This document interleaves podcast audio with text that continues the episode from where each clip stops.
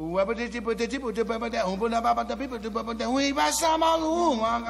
love jazz. Pela curiosidade, pela novidade. Une conception musicale unique au jazz. Feel the jazz music in a different way. Quelque chose qui n'a pas encore été échoué.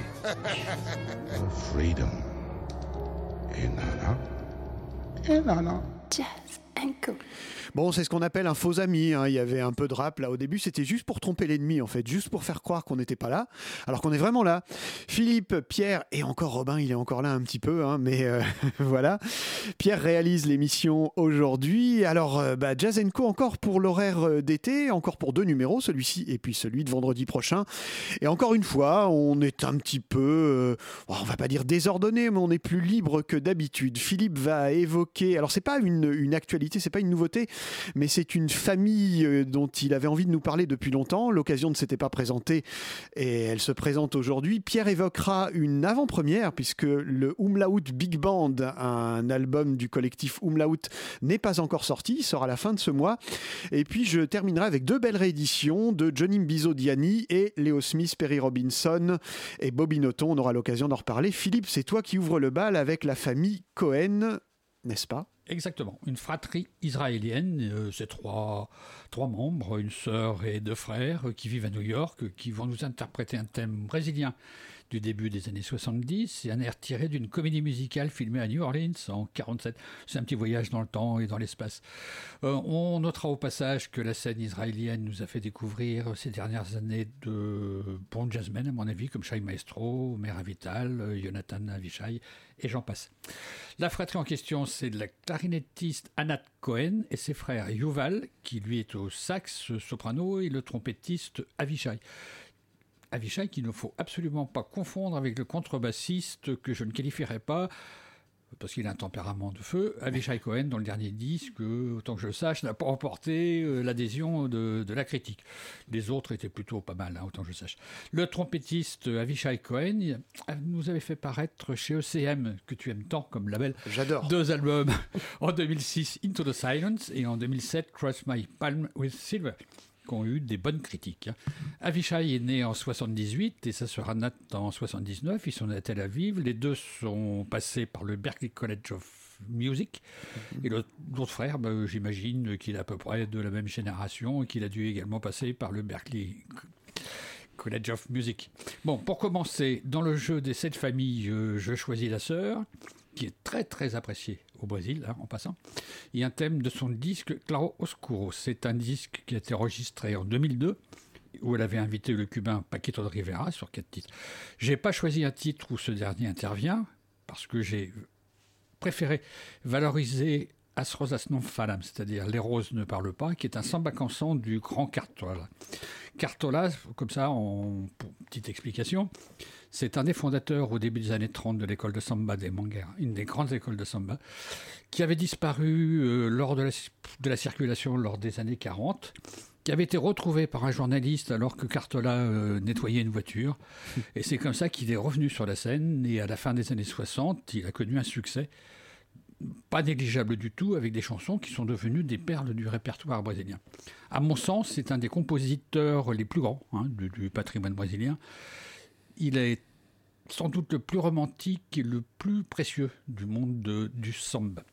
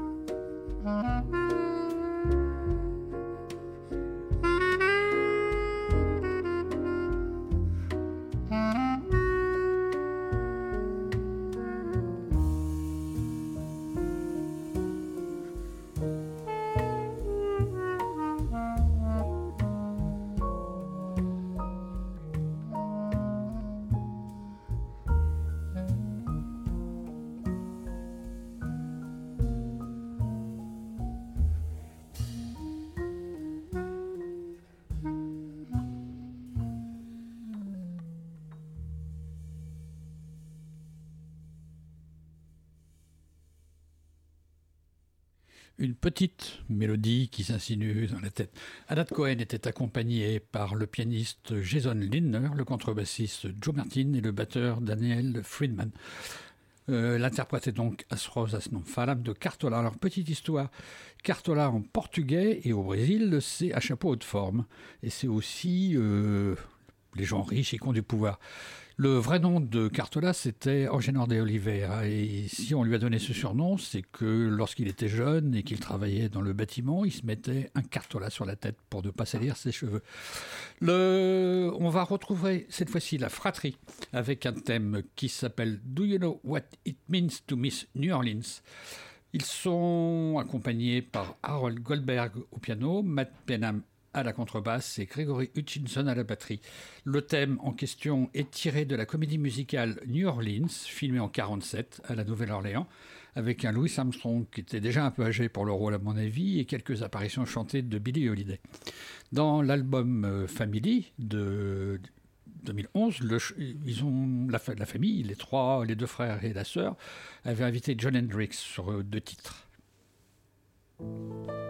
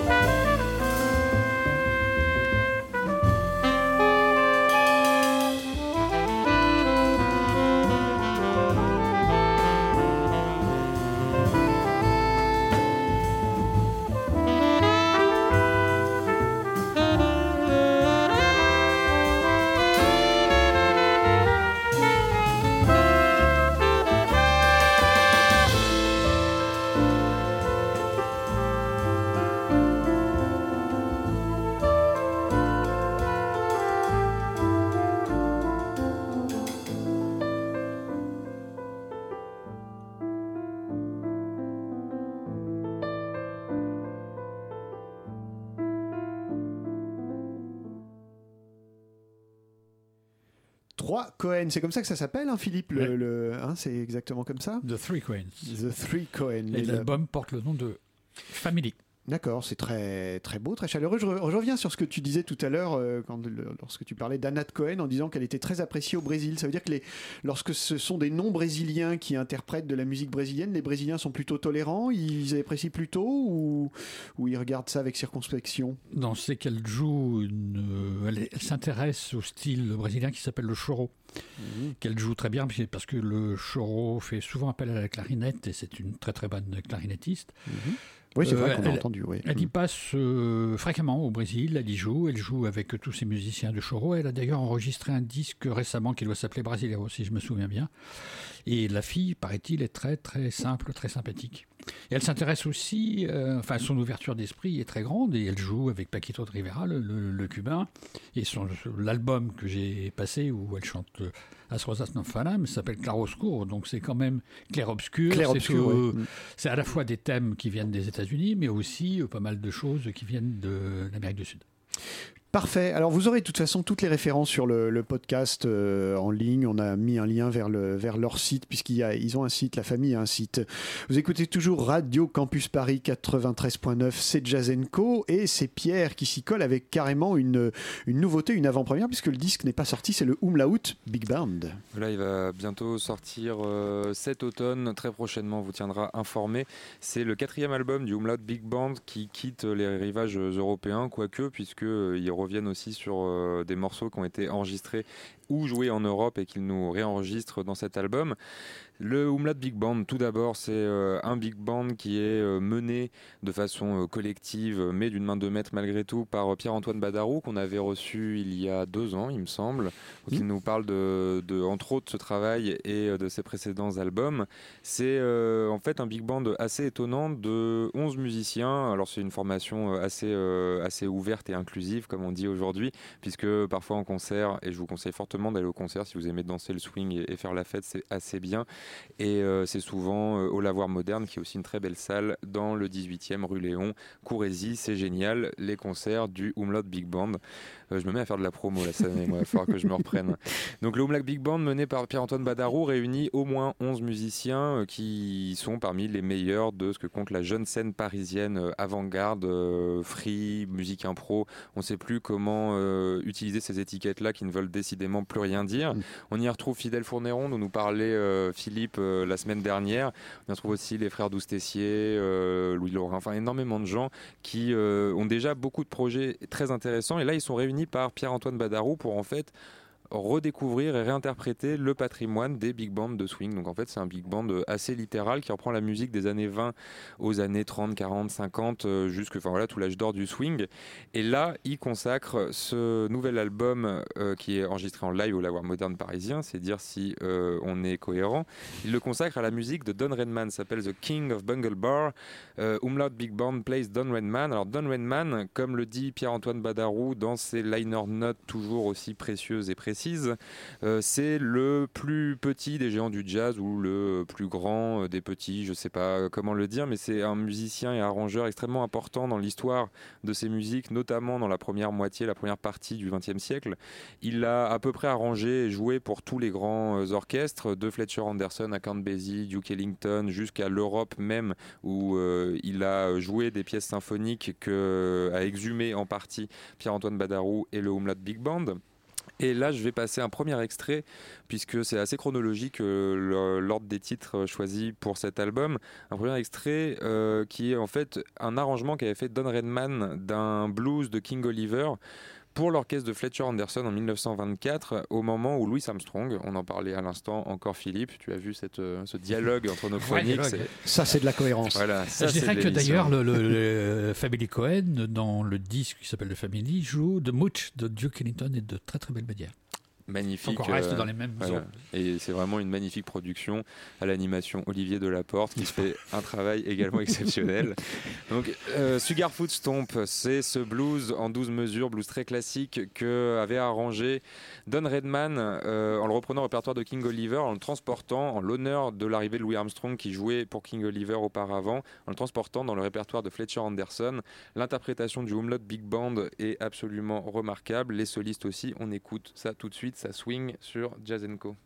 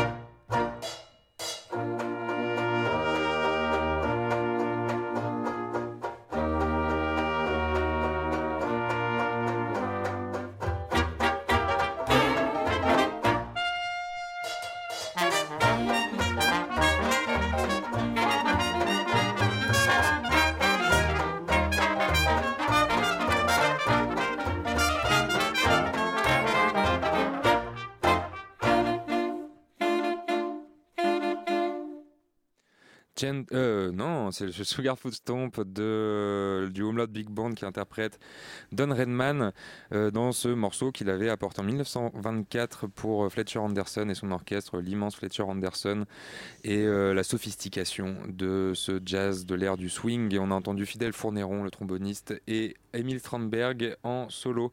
Et euh, le Umlaut Big Band donc suit un parcours assez chronologique de la carrière de Don Redman qu'on a plaisir à redécouvrir avec eux, et on a plaisir également à redécouvrir euh, la variété et la modernité, euh, disons-le, de cet arrangeur et de ce compositeur qui allait jusque, comme je l'annonçais, j'ai fait un petit teasing comme ça euh, en première partie de ma chronique, qui allait jusqu'à en fait composer euh, vraiment une musique symphonique, euh, une sorte de néoclassique euh, contemporain, si j'ai bien compris, mais je n'ai pas creusé ça. Donc euh, voilà, vous pouvez aller faire des recherches sur la carrière de Don Redman qui compléteront celle de Pierre-Antoine Badaroux, euh, qui avait beaucoup impressionné dans son premier voyage en Europe en mille neuf cent quarante-sept. C'est le premier orchestre, c'est celui de Don Redman, le premier orchestre à venir après-guerre en Europe jouer du jazz. C'était celui de Don Redman qui est venu en France, au Danemark notamment, où énormément de compositeurs de classiques sont venus. Cette, euh, sont venus le voir euh, écouter, euh, voilà, écouter cette musique. Euh, et cette modernité, on la retrouve assez tôt dans la carrière de Don Redman, et notamment dans un titre moi qui m'a complètement bluffé, qui s'appelle Chant of the Weed, donc le chant des mauvaises herbes, ou peut-être le chant du cannabis si euh, on traduit euh, le, le l'argot, voilà. C'est certainement ça, qui avait été euh, interprété par l'orchestre même de Don Redman en dix-neuf cent trente et un, qui en fait avait repris l'orchestre de McKinley et de ses Cotton Pickers basés à Détroit, et qui l'avait ramené à New York en grande partie. Euh, moi je trouve, euh, on pourra en parler un peu après euh, avec Philippe Olivier, mais je trouve que c'est vraiment assez étonnant euh, d'entendre cette musique-là quand on sait qu'elle a été jouée en mille, composée en dix-neuf cent trente et un et qu'elle est remarquablement réinterprétée par le Umlaut Big Band.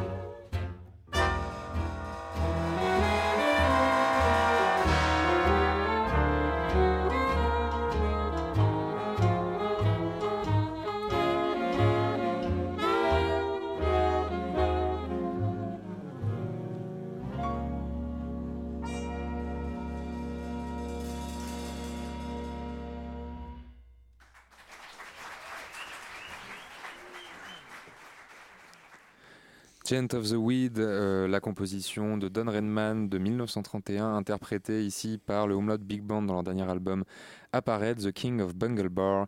C'est un live, vous venez d'entendre euh, les applaudissements et vous venez aussi d'entendre un solo de Antonin Triwang, remarquable clarinettiste qui est vraiment... Euh, enfin voilà, vous pouvez vous ruer sur tout ce que fait Antonin Triwang, vous serez... je pense rarement déçu.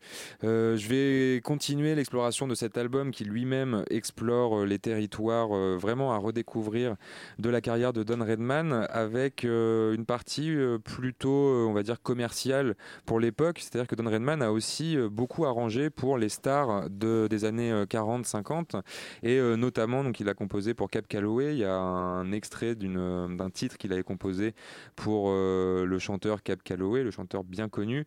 Euh, mais aussi pour Jimmy Dorsey et son orchestre. C'est euh, cet extrait que j'ai choisi pour le solo euh, absolument bouleversant et euh, impressionnant de Benjamin Doustessier, le saxophoniste, dont le frère est euh, aussi euh, compagnon de route, on va dire. Il n'est pas sur l'album, mais compagnon de route du Umlaut Big Band, Jean Doustessier, clarinettiste, que je vous conseille aussi chaudement. C'est Flight of the Jitterbug, c'est virtuose comme on savait faire euh, à l'époque dans les orchestres de swing, c'est euh, également euh, voilà, c'est très, euh, très dansant, on va dire, très rythmé, euh, bien sûr, puisque c'est du swing. On s'écoute tout de suite ce Flight of the Jitterbug euh, interprété par le Umlaut Big Band.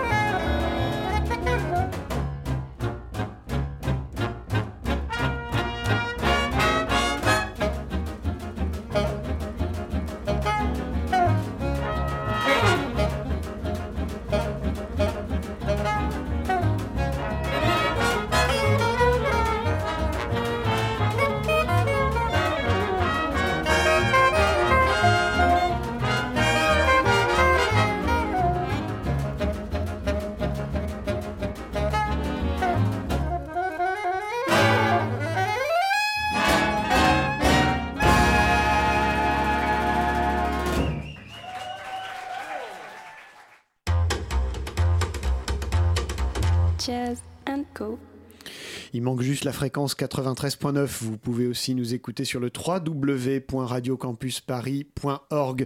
C'était donc le Umlaut Big Band. L'album sort euh, fin septembre et je trouve que ça bat en brèche hein, l'idée selon laquelle les musiciens de free et d'avant-garde ne connaissent rien à la tradition. Je ne sais pas ce que tu en penses, Pierre. Ça prouve surtout que la tradition souvent n'aime pas le free.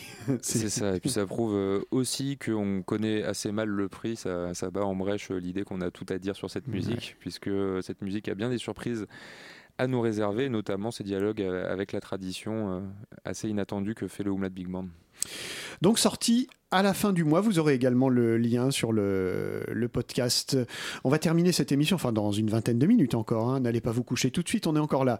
Avec deux rééditions, je vous disais la semaine dernière que l'actualité avait été assez dense, l'actualité des rééditions. Je dois vous avouer que quand j'ai vu la prévision de sortie de cette réédition, j'ai lu deux fois, voire trois fois, parce que je n'y ai pas cru du tout. Je n'imaginais pas qu'un producteur pouvait s'intéresser à, encore aujourd'hui à Johnny Dyani, musicien oublié, musicien mythique, à défaut d'avoir été un musicien légendaire, Johnny Dyani, qui est d'origine sud-africaine, qui a émigré en Europe en dix-neuf cent soixante-quatre en compagnie des Blue Notes, dans lequel il jouait, quittant l'Afrique du Sud, quittant l'apartheid. Johnny Dyani qui a joué avec les Blue Notes jusqu'à sa mort prématurée en dix-neuf cent quatre-vingt-six, mais qui n'a pas fait que ça. Il a harangué la scène européenne de sa contrebasse, de son chant et de son piano, jouant à la fois du free jazz, mais aussi de la world music. Il a eu une trajectoire en zigzag et c'est peut-être pour ça d'ailleurs que Dyani n'a jamais acquis ce statut de musicien légendaire qu'il méritait tant.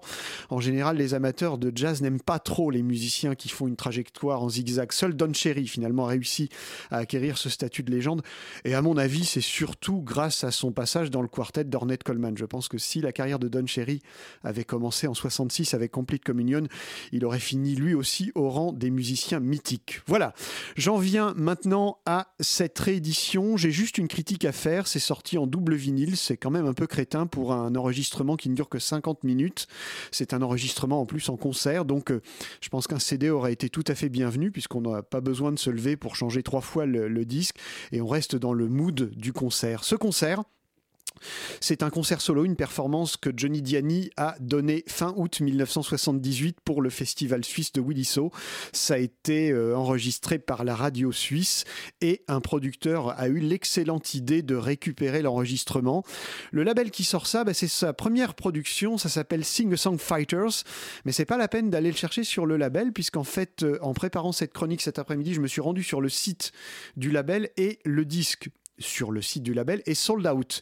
Il en reste en vente sur Discog, donc euh, la chronique est aujourd'hui euh, peut être titrée de chronique urgente, puisque ça veut dire que s'il est sold out euh, chez le distributeur, eh bien dès que les exemplaires qui sont euh, en circulation sur Discog ou sur eBay seront vendus, il n'y en aura plus. Donc Johnny Dyani, Euh, je vais dire une, peut-être une tarte à la crème, mais c'est peut-être quelqu'un qui, euh, à cause de son parcours, à cause du fait qu'il a fui l'apartheid, eh bien, sa musique est extrêmement marquée. Elle est marquée par une énergie, par l'urgence. C'est peut-être autre chose. Peut-être que s'il n'avait pas fui l'apartheid, sa musique aurait été marquée par cette même énergie. En tout cas, vous allez pouvoir le constater vous-même en écoutant cet extrait qui s'appelle African Blues. L'album, c'est African Bass Solo Concert. Il joue de la basse et il chante. Vous allez voir, c'est assez saisissant.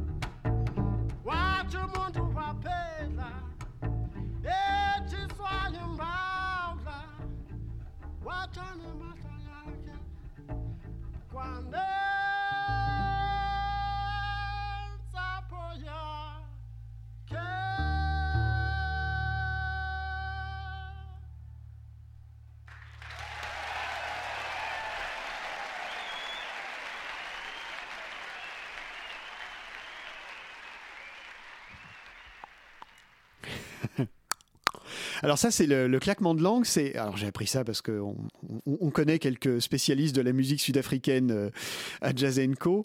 Ça fait partie d'un dialecte sud-africain qui s'appelle, je crois, le dialecte siam. Et il y a cinquante claquements de langue différents, ce qui est quand même assez incroyable. Donc euh, voilà, c'était juste à la fin de ce disque de Johnny Dyani. Ça swing, ça, c'est, c'est vraiment extraordinaire. On a, on a parfois dit hein, euh, que la musique de Charlie Parker était marquée par l'urgence.